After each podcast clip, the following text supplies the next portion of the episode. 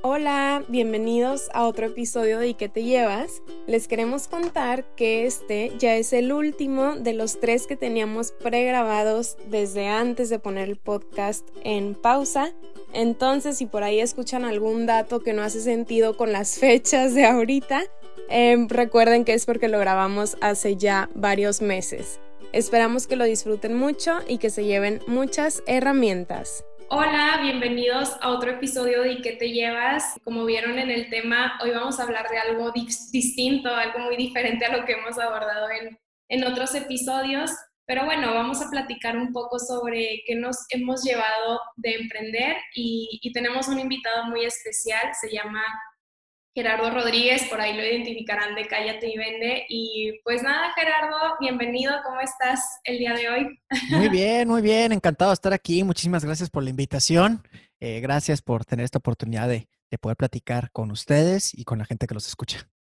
Qué gusto, bienvenido, pues para los que no te conocen, si quieres, preséntate con nosotros, quién eres, ya sabes, cuéntanos un poquito de ti. Bueno, mi nombre es Gerardo Rodríguez. No soy una persona que cree mucho en las etiquetas, sin embargo, la que mejor me cuelga es la etiqueta de vendedor. Si tuviera que escoger una, creo que es eso. Y tengo la enorme fortuna, la enorme bendición de dedicarme a hacer lo que más amo en la vida. Me dedico a capacitar y desarrollar vendedores. Puedes conocer un poquito de mi trabajo totalmente gratuito a través del podcast, o lo digo orgullosamente, el podcast de ventas número 1 en Latinoamérica, que se llama Cállate y Vende. Soy el autor del libro Eres un cabrón de las ventas, que hizo bestseller en Amazon en menos de 24 horas. Y más reciente y en proyectos más mundanos, donde no necesariamente quiero dar contenido como el que se le conoce como contenido de valor, está mi más reciente podcast De Todo Menos Fútbol, que actualmente está en el número 5 de Apple México. Qué padre, Gerardo. Bienvenido. Muchísimas gracias por estar aquí. Sí, creo que va a ser un episodio muy diferente, pero nos encanta siempre tener diferentes puntos de vista. Siempre aquí en los episodios es lo que les decimos a nuestros oyentes, que nos encanta que no nada más nos vean como 2 psicólogas queriendo hablar de salud mental, sino que vean cómo la salud mental está en todas partes. Entonces, justamente traemos como esta primera pregunta sobre el por qué crees que es importante hablar o cuidar nuestra mente cuando emprendemos. Bueno, pues porque al principio es lo único que tenemos. Hay que cuidar la mente porque realmente es lo más importante, es el primer instrumento que un emprendedor tiene, sobre todo si se dedica a la venta de servicios, ¿no? Imagínense ustedes, se dedica a dar consultorías o es un freelancer o algo por el estilo, pues de tu mente van a salir todas las ideas, de tu mente van a salir todos los proyectos. Entonces, ya si no lo haces porque consideras que la salud mental es importante, hazlo por cuidar tu propio proyecto, ¿no? Ya sea por algo importante o algo muy mundano, o, bueno, toma esa decisión aunque sea para cuidar tu propio proyecto. Tengo que hacer una aclaración. Siempre y cuando al final del episodio no digan las 2 psicólogas, este güey está loco, entonces continúo con la conversación. ¿Tenemos un trato? ¿Está bien? Es un trato. Okay. Va que va. Este güey es un sociópata y no dejen de estarlo escuchando y nada por el estilo. Ya, tenemos un trato, va que va. Trato hecho y firmamos aquí el consentimiento informado. Venga. Oye, Gerardo, me gusta mucho este aspecto de cuidar tu mente porque es tu herramienta principal, ¿no? Y de hecho, una vez Linda también me lo dijo, porque yo estaba en el dilema de si chiflarme y comprarme una almohada de memory foam y una almohada así, súper, no sé. Sí, pues era una chiflazón y me dice, pues mira, piensa en que vas a invertir en tu descanso y tu mente es tu herramienta más importante, entonces yo digo que sí, y fue así como que, digo, fue algo, una situación muy cotidiana y chistosa, pero claro, me acordé ahorita de esto y me hace mucho sentido, ¿no? Porque a veces, no sé si también te ha pasado a ti, como que sientes que todo el tiempo estás trabajando o que tu mente todo el tiempo está creando, entonces siento que parte del cuidado, pues también tiene que ver con ponerle atención a este cerebro, ¿no? O a estos pensamientos y digo, aquí en mi pregunta curiosa, ¿te ha pasado esto a ti? Como que sientes que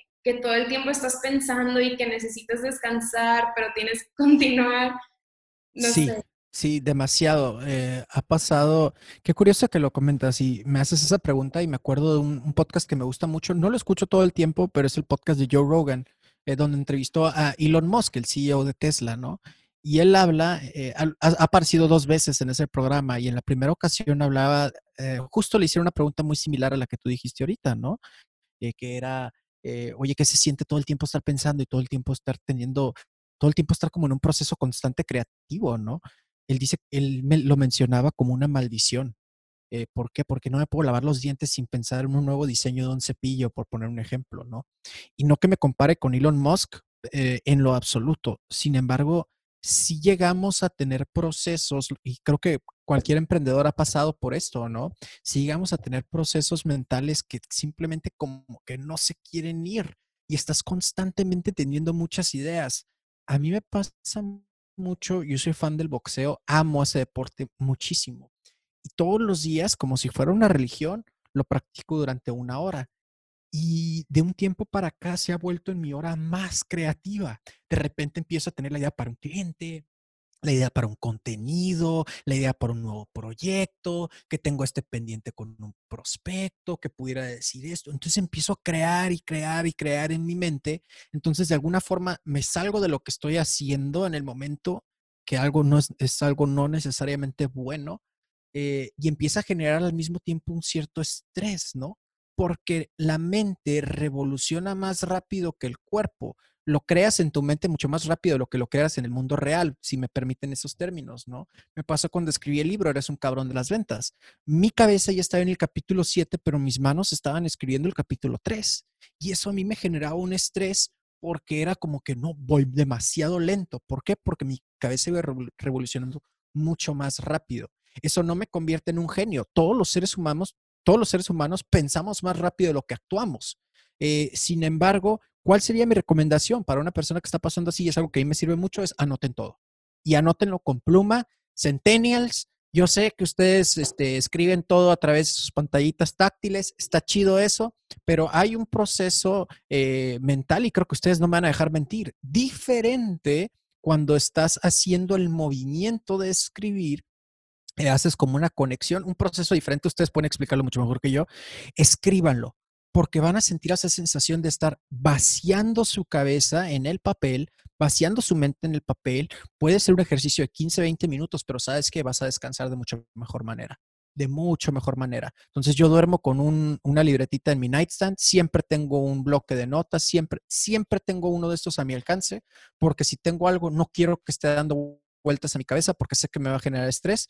Lo escribo, y el simple hecho de haberlo escrito, ya sé que ya inició un proceso, sé que es algo que puedo atender, y por lo menos ya no me está dando vueltecitas en la cabeza, tomando espacio vital que puedo utilizar para hacer otra cosa, ¿no? Sí, totalmente, Gerardo. Justamente ayer era algo que discutíamos Pau y yo, y también con otra amiga que es emprendedora, porque yo les platicaba que hace unos días, estando dormida, me desperté en la madrugada porque tenía atorado un trabajo escrito que tenía que hacer.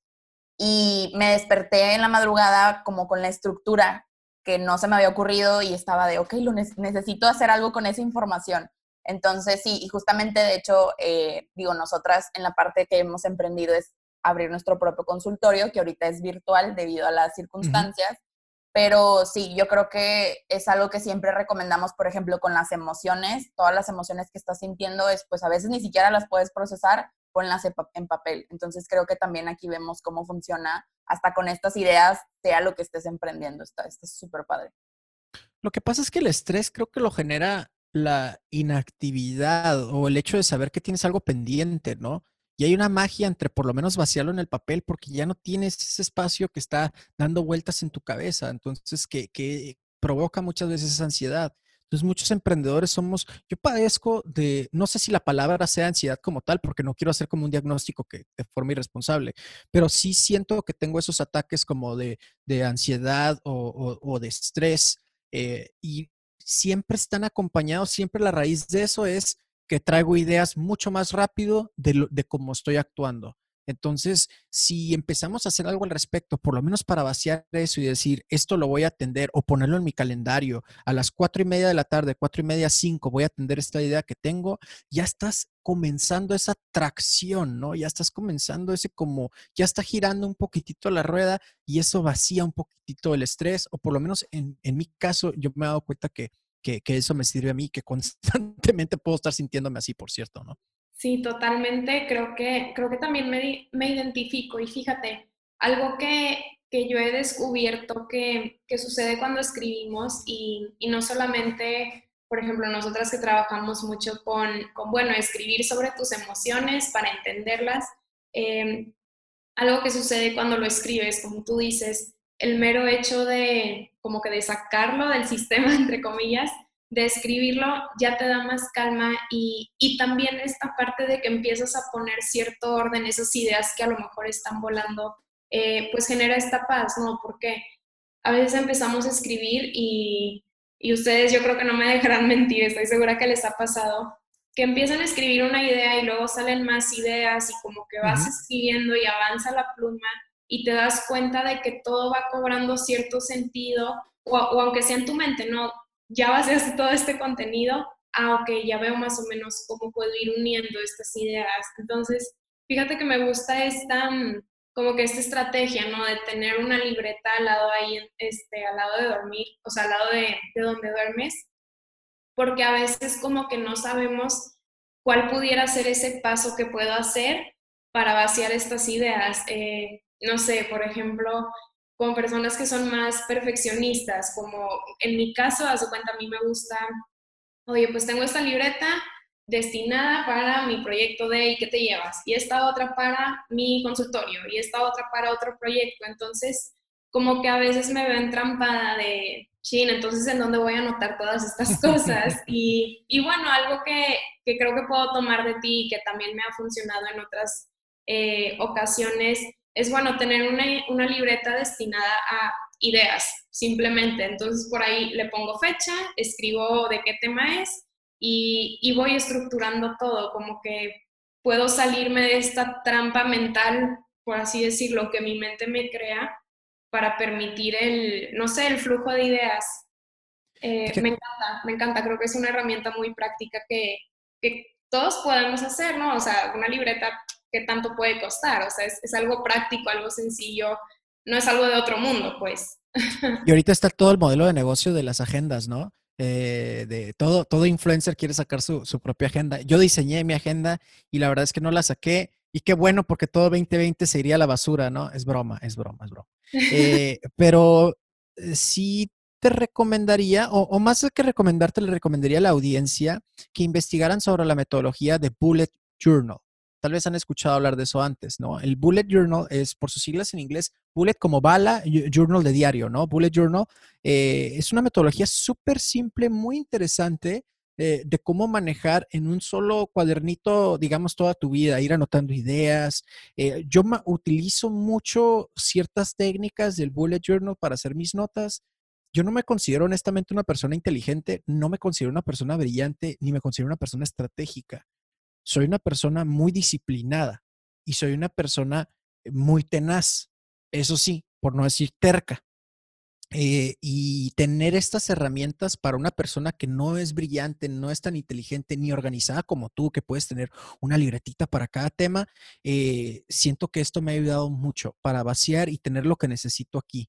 Pero no puedo insistir lo suficiente, y perdón que esté muy aburrido lo que esté hablando, pero no puedo insistir lo suficiente del hecho de que usen una maldita pluma y un papel. La diferencia es enorme. No lo tomen, no lo digo de teoría, sino yo me suscribía al Evernote Premium para estar compartiendo todas mis notas y escribía todas mis ideas, organicé todo padrísimo, pero no sentía esa sensación. Y sabes que es horrible cuando quieres dormir y te viene una idea, tener que prender tu celular y puff, el pantallazo, la luz que ya te espantó todo el sueño, a diferencia de así con media luz, la pura lucecita de la calle que alcanza, escribes el garabato, lo vaciaste y ya puedes seguir dormido. Entonces, no les puedo decir la enorme diferencia, no sé si decir mentalmente hablando, por lo menos en cuestión de cómo puedo dormir más tranquilo, a estar vaciándolo en un papel con respecto a vaciarlo en la pantalla de tu celular, ¿no? Sí, totalmente. Yo creo que es un muy buen consejo para esas generaciones. Digo, nosotros también dependemos mucho del celular, pero creo que pues aquí los tres estamos de acuerdo con que tenemos nuestras libretas. Y bueno, Gerardo, también te queríamos hacer una pregunta que por ahí hemos visto que traes de concepto para ver esta perspectiva tuya sobre qué es esto del mindset.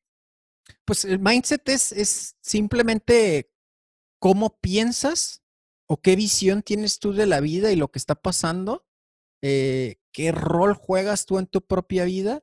Es tu forma como tal, tu forma de pensar. Esa sería la traducción literal. Pero si lo tengo que definir de una forma más práctica es si es algo que te ayuda o te perjudica en tu vida diaria, ¿no? Porque el mindset como tal de todas las personas puede ser algo que nos aporta muchísimo y nos ayuda a seguir adelante, o todo lo contrario puede ser el ¿cómo se le llama? La pelotota, así como las caricaturas noventeras y ochenteras, ¿no? La pelotota, la piedra que tienes encadenada, ¿no? Bueno, pues eso puede ser para nosotros. Entonces, creo que en lugar de darles consejos sobre cómo mejorar su mindset ni nada por el estilo, porque yo no soy la persona adecuada para ello, lo que les invitaría a la audiencia de qué te llevas es preguntarse y que hagan conciencia, y ese sería un excelente primer paso, es, oye, ¿mi mindset me está ayudando o me está perjudicando? La forma en cómo pienso, ¿me ayuda a mejorar? ¿Me ayuda a desarrollarme todos los días? ¿Me está llevando a cumplir mis metas y mis retos? ¿O todo lo contrario? Mi forma de pensar está haciendo que quede donde estoy todo el tiempo, me impide a crecer y soy una constante víctima de lo que está pasando en el mundo. La gente me hace cosas, el gobierno me hace esto. Entonces, ¿cuál de los dos es? ¿Es una herramienta o por el contrario es algo que te está limitando? Si haces ese ejercicio y llegas a la conclusión, el solo hecho de que hagas conciencia de ello, créeme, ya la llevas de gane con respecto a muchas personas, ¿no? Me encanta, Gerardo, porque justamente siempre algo en lo que invitamos en nuestros episodios es eso, a que se cuestionen. Y creo que ahora este cuestionamiento es muy interesante. Hasta yo me lo estaba haciendo a mí misma, porque justamente ayer estaba viendo videos en YouTube y me salió esto del mindset, porque ahora, bueno, lo traen mucho con esto, lo del club de las 5 de la mañana. Como que ahora anda haciendo este reto de levantarse a las 5 de la mañana y había uno donde lo explicaba.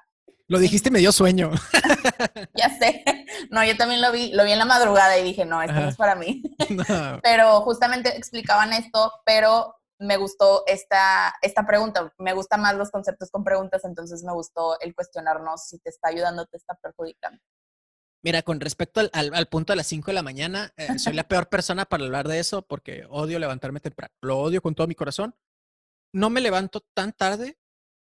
Tampoco soy un cuate que se levanta a las 10 de la mañana, pero me levanto relativamente tarde. Sobre todo ahora que soy home office 100%, me levanto a las 7 y media de la mañana regularmente.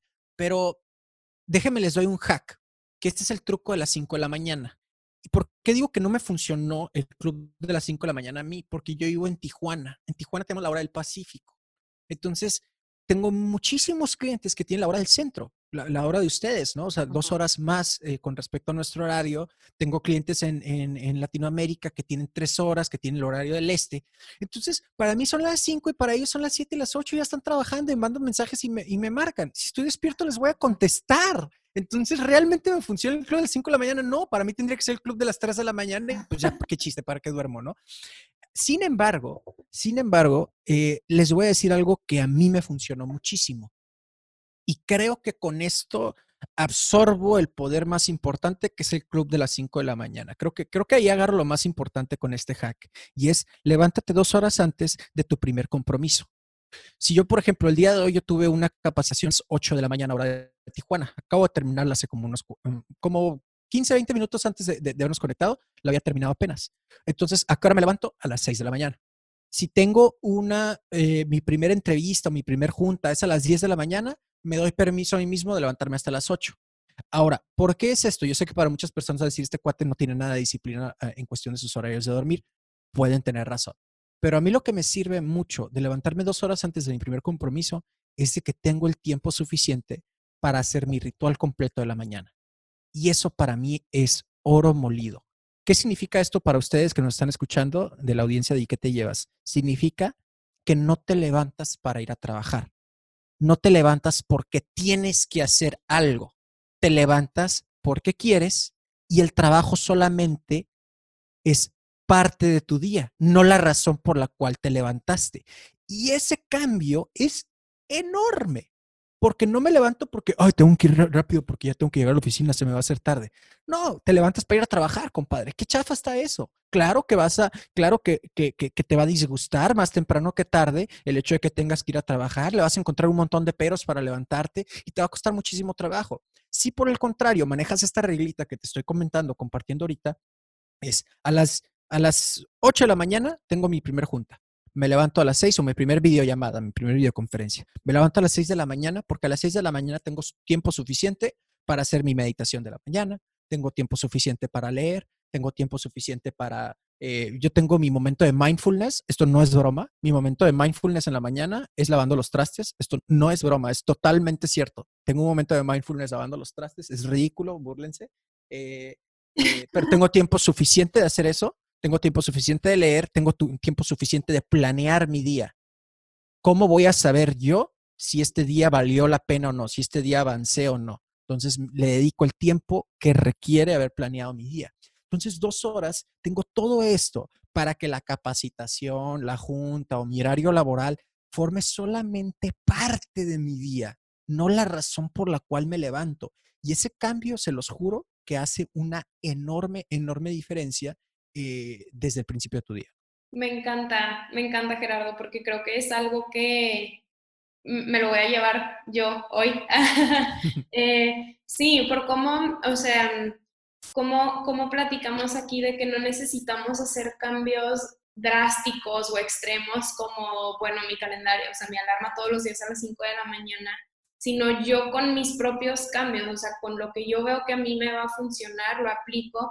Y puedo ver una diferencia, pues la misma junta va a estar estando ahí a las 9 de la mañana, quiera o no. Entonces, me gusta esta parte y creo que tiene que ver con esto del mindset de cómo, bueno, yo ya sé que tengo esto, ¿qué voy a hacer por mí mismo para ir motivándome yo solo, no? Y creo que también con esto de home office o cuando estás emprendiendo, pues no es así como que tienes un jefe que tienes que cumplir, o sea, todavía tienes que tú darte cuenta y a lo mejor esto puede costar trabajo que otras cosas, o a lo mejor para alguien es mucho más fácil, pero sí darte cuenta de que, oye, pues yo tengo estas responsabilidades porque yo las quiero. Sí, es algo que también platicábamos con Simona.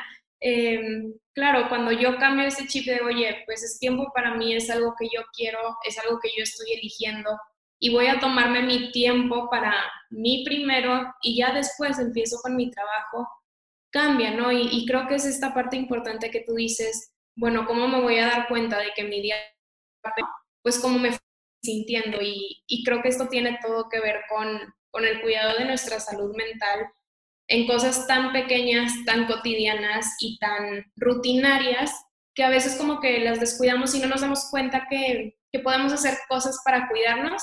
O sea, no sé, me gusta. Fíjate que dices algo súper, súper importante, ¿eh? Y lo resumiría como en un pequeño hack para todas las personas que nos están escuchando, que es, pónganse evidencia ustedes de cómo van avanzando. Se siente súper padre, o sea, es una satisfacción súper, súper grande cada que voy palomeando algo en mi lista cuando estoy... con respecto al listado que hice de lo que tengo que hacer en el día, ¿no? Que voy palomeando una cosa, siento esa satisfacción. Por eso siempre he insistido mucho que lo hagan con una pluma, ¿no? Porque ese movimiento genera algo. Entonces, recapitulando tu comentario, Pau, es: tengan ustedes evidencia para ustedes mismos de que están avanzando. Eso va a ser un ejercicio muy, muy alto de motivación. O si le quieren poner automotivación también, ¿no?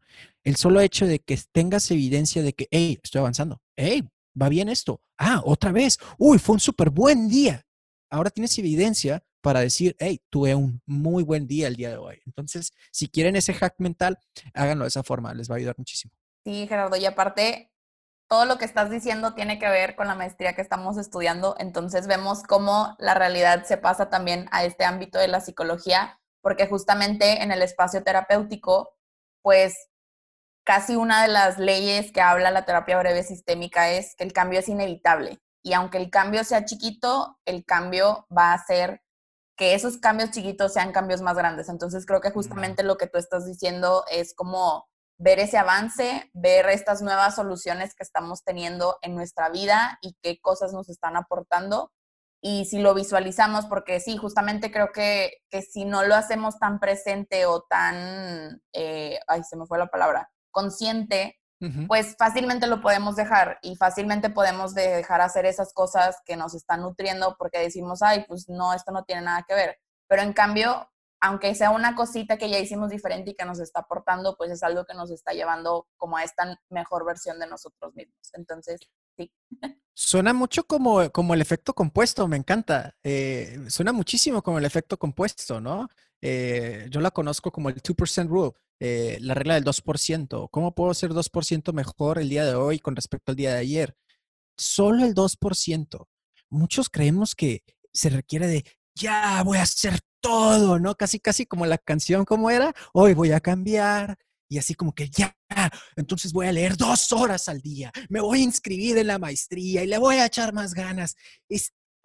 Mis respetos para, si existe gente que hace eso, mis respetos y mi más profunda admiración por esa determinación tan grande. Pero eso no funciona para la mayoría de nosotros, oigan, está muy cabrón. Entonces, ¿por qué no mejor 2%? ¿Cómo se ve esto en la lectura? Oye, si no leo ni madres, un 2% al día es bien poquito, 3 páginas al día. El ser humano más o menos en promedio es 1 o 2 minutos, creo que es 2 minutos por página. Vas a leer 6 minutos, 2% al día. Y así te puedes ir tal vez por una semana.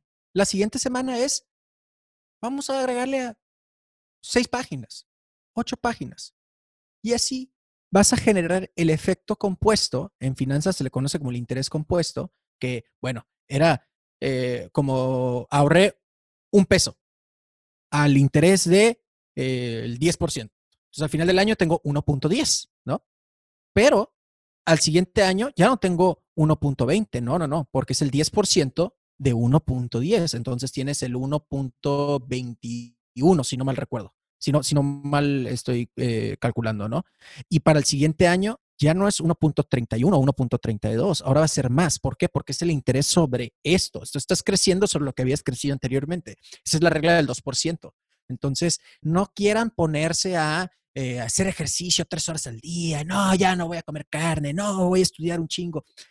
Lo puedes hacer. Mis respetos si lo logras. Pero ¿por qué no ir paso a pasito? Como cuando te metes en una alberca que está muy fría el agua, ¿no? Metes el pie, el dedito apenas así, ¡ay! Hasta te da como que ñañaras, ¿no? Bueno, meto el pie derecho, después meto los 2 pies, me siento en la orilla, que me llega hasta la rodilla, voy como climatizándome de alguna forma, después medio cuerpo, y ya al final te das el trancazo y metes todo el cabello porque si no te vas a enfermar, ¿no? Es más o menos eso a lo que me refiero con el 2% rule, ¿no? Y es ese pequeñísimo cambio que hablaba Pau y que hablabas tú, Linda, de ese pequeñísimo cambio, bien chiquitito, bien simple, casi que no se puede percibir, pero a la vuelta de un año estás en otro lugar, ¿no? Alguien pone una analogía, perdón que me ponga muy cursi o muy ridículo, ¿no? Pero imagínate si estamos en un coche, ustedes le dicen coche, acá le decimos carro, bueno, imagínate que estás en un carro y solamente 1 milímetro giras el volante hacia un lado. 1 milímetro. A la vuelta de 10 kilómetros, si no te estampaste primero, estás en un destino absolutamente diferente al cual querías llegar. ¿Por qué? Por el efecto compuesto.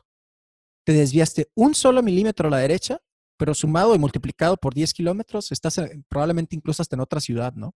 Bueno, tal vez exageré. En otra zona de la ciudad. Sí, 10 kilómetros, no me pasé de lanza. Bueno, pues ahí está. Ese es el famoso efecto compuesto. Fíjate que nunca lo había escuchado así como tal y me encanta porque creo que son muchos, como tú dices, muchos hacks que oye, yo no lo había visto así y puedo intentar de esta forma y concuerdo totalmente en estos cambios o metas alcanzables, ¿no? Porque como tú dices, a veces nos queremos ir al extremo y luego nos ponemos metas que se vuelven inalcanzables y nos frustramos con nosotros mismos de, oye, ¿por qué no puedo? Y en cambio, si haces este cambio, como tú dices, casi invisible o que no lo alcanzamos a percibir, a mí me suena que es como un efecto dominó, ¿no? En el que ya mueves la primer pieza y van cayendo las demás. Entonces, pues Gerardo, justamente me estoy llevando una plática bien padre, pero ya adentrándonos a la parte final de este episodio, pues hablando de hacks o de herramientas que nos puedas compartir y ahorita también metemos nuestra cuchara, no sé, ¿qué otra estrategia te ha funcionado a ti y tanto en tu propio emprendimiento, ¿no? Digo, yo sé que ahorita tienes un podcast y luego la consultoría, tu libro y ahora como dices, bueno, un nuevo proyecto que es más podio o no de contenido de valor, algo más para ti, no sé, ¿qué te ha funcionado para ir cuidando tu mente mientras atraviesas este proceso creativo que como decimos, de repente se vuelve estresante o muy caótico? No sé si así lo pudiéramos describir. Es una pregunta que no estoy seguro si soy la persona adecuada para contestarlo. Aquí la verdad es de que tengo que darle honor a quien honor merece. Estoy casado con la mejor coach del mundo, o sea, tengo la enorme fortuna de estar casado con quien estoy casado, y Dania siempre me aterriza hasta en mis peores momentos, porque evidentemente tengo mis ataques, y tengo mis achaques también, estoy cansado, y esta parte, perdón que me desvíe un poquitito, pero creo que es algo bien importante decirle a la gente, ¿no? Hay un enorme negocio o industria del ser gurú. Y para ser gurú pones a alguien en un pedestal, esa persona que nunca se cansa, que se levanta bien temprano, solo duermo 4 horas porque estoy trabajando todo el día. Pues sí, güey, por eso estás todo amargado mentando a la madre a la gente en los videos, güey. Pues te hace falta dormir, vete a descansar, compadre, estás enfermado. Entonces, sí, para mí es bien importante decir, ¿sabes qué? Uno se cansa y uno a veces se siente mal. Y la pandemia nos pegó a todos. O sea, y nos cambió y le movió. Pero ¿sabes qué? Yo tuve esa fortuna de que Dani y yo actuamos como catalizadores, ¿saben? Si ella se siente mal, yo le elevo el 150% a mi revolución para actuar como catalizador y neutralizar, ¿no? Si ella me ve mal, hace lo propio. Ahora, tengo que decirlo así tal cual, ese es el mayor motivo por el cual yo paso todos estos momentos y todos estos retos, pero pues está cabrón, ¿no? Va a haber gente que me va a estar escuchando y me va a decir, pues sí, güey, pero pues yo estoy soltero, cabrón, y estoy re feo, nadie me quiere, nunca nada y nada por el estilo. Bueno, pues discúlpame, también te puedo dar un tip. Lo primero es tener claridad, tengan claridad sobre qué es lo que quieren, conózcanse lo suficiente, no compren ideas de qué es el éxito, no compren ideas de qué crees que debes ser o cómo crees que debes ser o qué crees que debes de tener. Perdón que me ponga medio filosófico, pero creo que el gran mensaje de toda esta pandemia es un mensaje sumamente simbólico. Como cuando nos portábamos mal. Bueno, ustedes seguramente ya son generación Montessori, ¿no? A ustedes era con que, ay, no, te estás portando muy bien, nada más no mates a tu maestra, ¿no? Bueno, a mí que me tocó todavía el viejo kinder, decían, órale, se va a la esquina a pensar, ¿no? El famoso time out que le dicen los gringos. A la esquina a pensar en lo que hizo, ¿no? A la pared.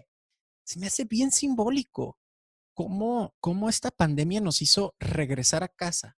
Y lean más allá las palabras, que es regresar a casa, regresar a sí mismo. Regresar a lo más profundo, regresar a lo más importante, regresar a ti mismo. Y nos meten en un congelador. El mundo, el planeta, Dios, la naturaleza, como le quieras llamar, nos mandó a la casa, a la esquina, a pensar en lo que hemos hecho como raza humana, como individuos que somos. Por más que intenten polarizarnos y dividirnos, todos somos un solo individuo y todos como individuo la cagamos, ¿ok? Y el planeta nos está mandando a nuestra esquina a pensar. ¿Qué tiene que ver esto con la pregunta? Es regresar y hacer conciencia y conocernos, qué es lo que queremos. Tener claridad de cómo nos queremos sentir, cómo queremos ser, qué es éxito para nosotros. ¿Realmente qué estoy buscando? ¿Realmente quiero ejercer lo que estudié? ¿Realmente éxito para mí es tener un Ferrari rojo afuera? ¿Realmente es eso? ¿O es algo que yo compré? Entonces voy a aprovechar estos minutitos de castigo para ponerme a reflexionar sobre realmente qué es lo que quiero. De nada sirve estarles diciendo hacks y, ay, que no, pues hagan esto y utilicen y la chingada. Entonces son placeos. Todavía no sabes qué chingados quieres. Entonces, ¿para qué ir más rápido a un lugar donde no sabes a dónde quieres ir? Me puse muy filosófico, lo siento. No, hombre, nos encanta. Aparte, creo que justamente, pues, concuerdo totalmente y yo creo que Pau también está de acuerdo porque, pues, lo hemos visto, lo hemos vivido y lo hemos visto en consulta y lo hemos visto en redes cómo pues todos empezaron a cuestionar su propia existencia porque justamente tenemos este tiempo en casa que que muchos nos dicen como es que pues ahora pienso todo, porque pues tengo el tiempo de pensar en todo, uh-huh. Porque antes salíamos y hacíamos nuestra rutina y yo creo que hasta ya hacíamos todo en automático y ahora pues ok, tengo que cambiar mi rutina, tengo que aprender a hacerlo en línea, tengo que aprender a cuidarme, o sea, ahora sí realmente hasta nos obligaron a cuidarnos, que justamente acá de nuestra cuchara pues como herramientas es eso, esta parte del autocuidado, porque pues si antes no te cuidas, no te lavas las manos o cosas así, ¿no? Cosas muy pequeñas que sí, yo creo que la pandemia vino a darnos como esa cachetada de la realidad y decirnos, ojo, ¿qué estás haciendo? Tiene toda la razón. Y me encanta esto que dices de la claridad y de cuestionarte qué es para ti, pero no para los demás. Se me hace muy importante porque, pues sí, también eso nos ayuda a ver qué tanto estamos haciendo por los demás y no por lo que realmente queremos. Y si todo el tiempo lo estamos haciendo por las expectativas de mamá, papá o lo que la sociedad me enseña que es el éxito, pues igual y por eso no estoy satisfecha o igual y por esa razón, por más que veo éxito, que la gente me aplaude, pues no, para mí es como no, pues eso no tiene nada que ver. Entonces creo que sí es un poco filosófico, pero creo que es justo la raíz. Hubo un tiempo, me encanta lo que dices, Linda, y hubo un tiempo que fui a un taller de espiritualidad, no sé si así se debería llamar. Seguramente el instructor me diría que no se llama así. Justo, Dani y yo andábamos de novios, entonces ahí iba el novio pendejón así de a todo lo que le invitaba a la novia, ¿no? Entonces fui a este taller y el instructor pasa al frente a una muchacha. En aquel entonces esa muchacha, estoy hablando de hace muchos años, ¿no? Bueno, no tantos, pero hace algunos años. Yo creo que esa muchacha había tenido unos 19 años a lo mucho. Y le pregunta el instructor, para ti, ¿qué es la felicidad? ¿Cómo serías feliz?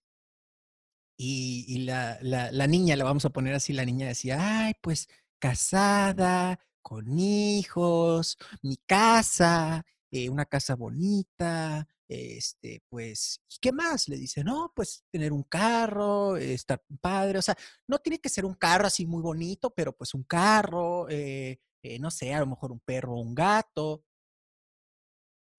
¿Eso es la felicidad para ti? Le pregunta el instructor. Sí, entonces, quiere decir, tiene 19 años, acuérdense el contexto. Quiere decir que hasta que no tengas eso no vas a ser feliz. Y se quedó pensando la morra. Ay, cabrón. O sea, sí es cierto, ¿no? Muchas veces la felicidad, igual que el éxito, está en qué voy a tener y todos estos símbolos. Sin embargo, probablemente son ideas que nos vendieron la sociedad, ¿no? El famoso sueño americano, ¿no? La mejor escuela para mis hijos, el mejor carro, una casa bien grande. Pues ese es el sueño americano, pero ¿realmente eso es felicidad para nosotros? O hablando en términos de ventas, fue una idea que nos vendieron. Vale la pena cuestionarse ahora que tenemos, como dices tú, Linda, ahora que tenemos el tiempo, ¿no? Ahora que estamos en casa. Ay, me encanta esta plática tan profunda. Porque creo que si quieren podemos hablar de otra cosa, ¿eh? Podemos hablar del box.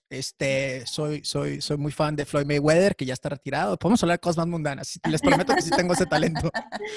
Cosas mundanas para llenarlo existen. Exacto. No, me encanta porque creo que damos en el clavo, ¿no? Y me gusta, Gerardo, que tengas esta honestidad que también nosotras siempre buscamos transmitir.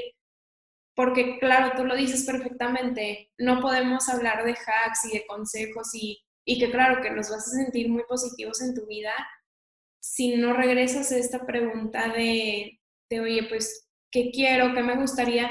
Que no quiere decir que se responda así de fácil, ¿verdad? No es como que, me hago la pregunta y lo voy a poder responder. No, lo que me gustaría complementar aquí también es que lo podemos ir haciendo en el proceso, o sea, irme cuestionando conforme estoy creciendo o conforme estoy trabajando o conforme estoy ideando nuevas cosas, pero qué mejor que ser congruente con estas cosas que realmente quiero, porque si tengo esta congruencia, pues los hacks se van a hacer mucho más fáciles de implementar, o si yo ya tengo esto trabajado o trabajándolo, ¿sí? No quiere decir que primero tengo que tener esta claridad y luego ya empiezo a trabajar.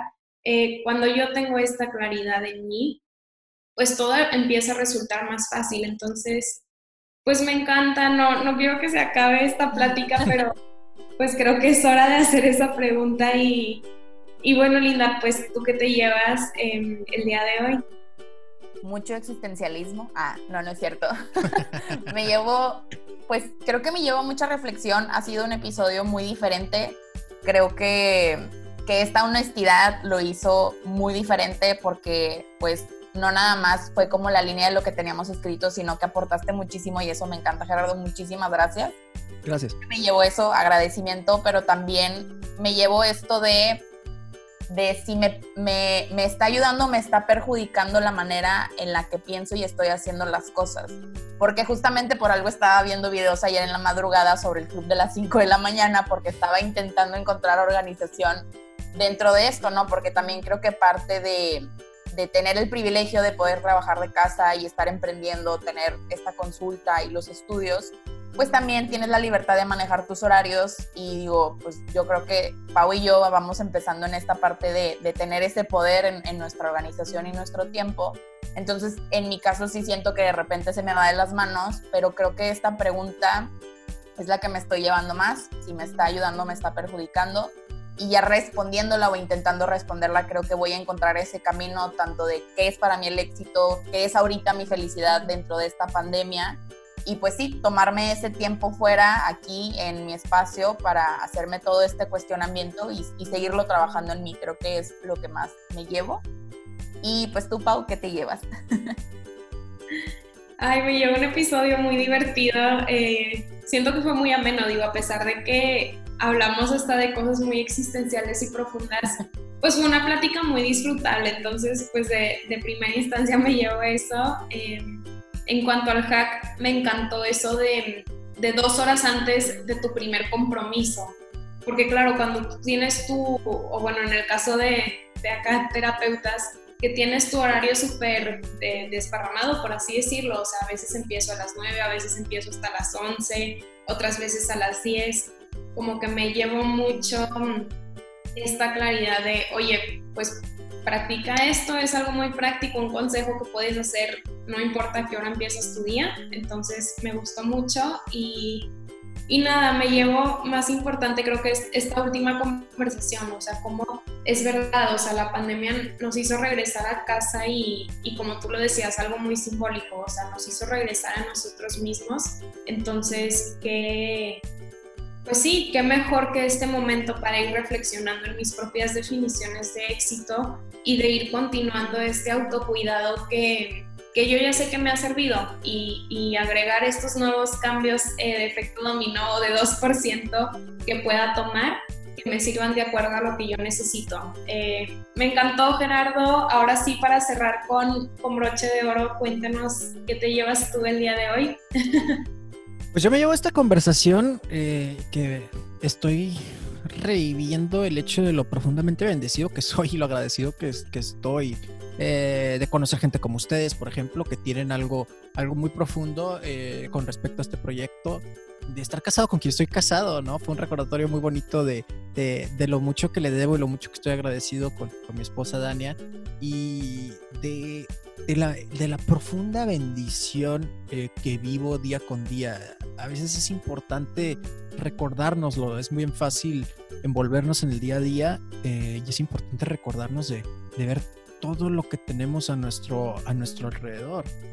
Y eso es lo que me llevo que con esa enorme bendición siento una profunda responsabilidad de seguir compartiendo y seguir diciéndole a la raza, oye, pues sí se puede, compadre, o sea, sí hay algo en lo que te puedo servir, sí te quiero aportar, ahí está mi contenido, vemos personas que queremos hacer esto porque por el simple hecho de que sabemos que a todos nos conviene. Si pensamos en que todos somos uno, el hecho de estarle aportando a la comunidad, realmente nos estamos aportando a nosotros mismos.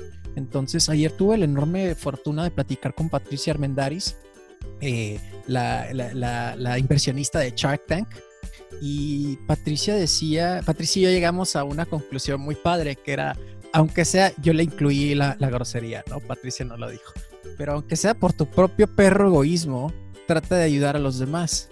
porque sabes que ayudando a los demás va a haber un tema de reciprocidad. Considera, insisto, que todos somos uno. Entonces el hecho de que tú aportes a la comunidad por ley se te va a regresar. Entonces, aunque sea por tu propio maldito interés egoísta, ayúdale a los demás, ¿no?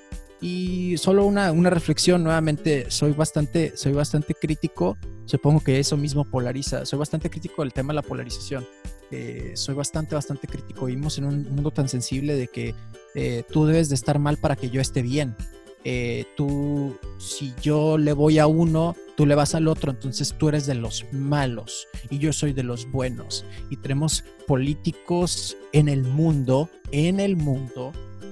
tan irresponsables que dicen cosas antes de ir a la guerra como Dios está de nuestro lado.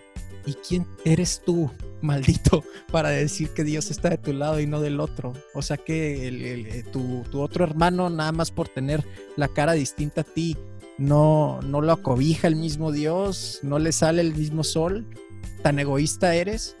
Entonces, por más que traten de fragmentarnos, yo invitaría a la raza a decir, hey, seguimos siendo el mismo. Seguimos siendo uno mismo, y ojalá incluyeran esto en su reflexión, y lo digo también como un autorrecordatorio, porque yo mismo caigo en esos vicios, ¿okay? Bueno, y agradecerles la invitación. No, gracias, Gerardo. Justamente con esto que dices al final me recuerda esta frase que nos encanta, que es el colaborar sobre el competir, porque el colaborar siempre nos va a llevar más lejos que el querer tumbar al de al lado.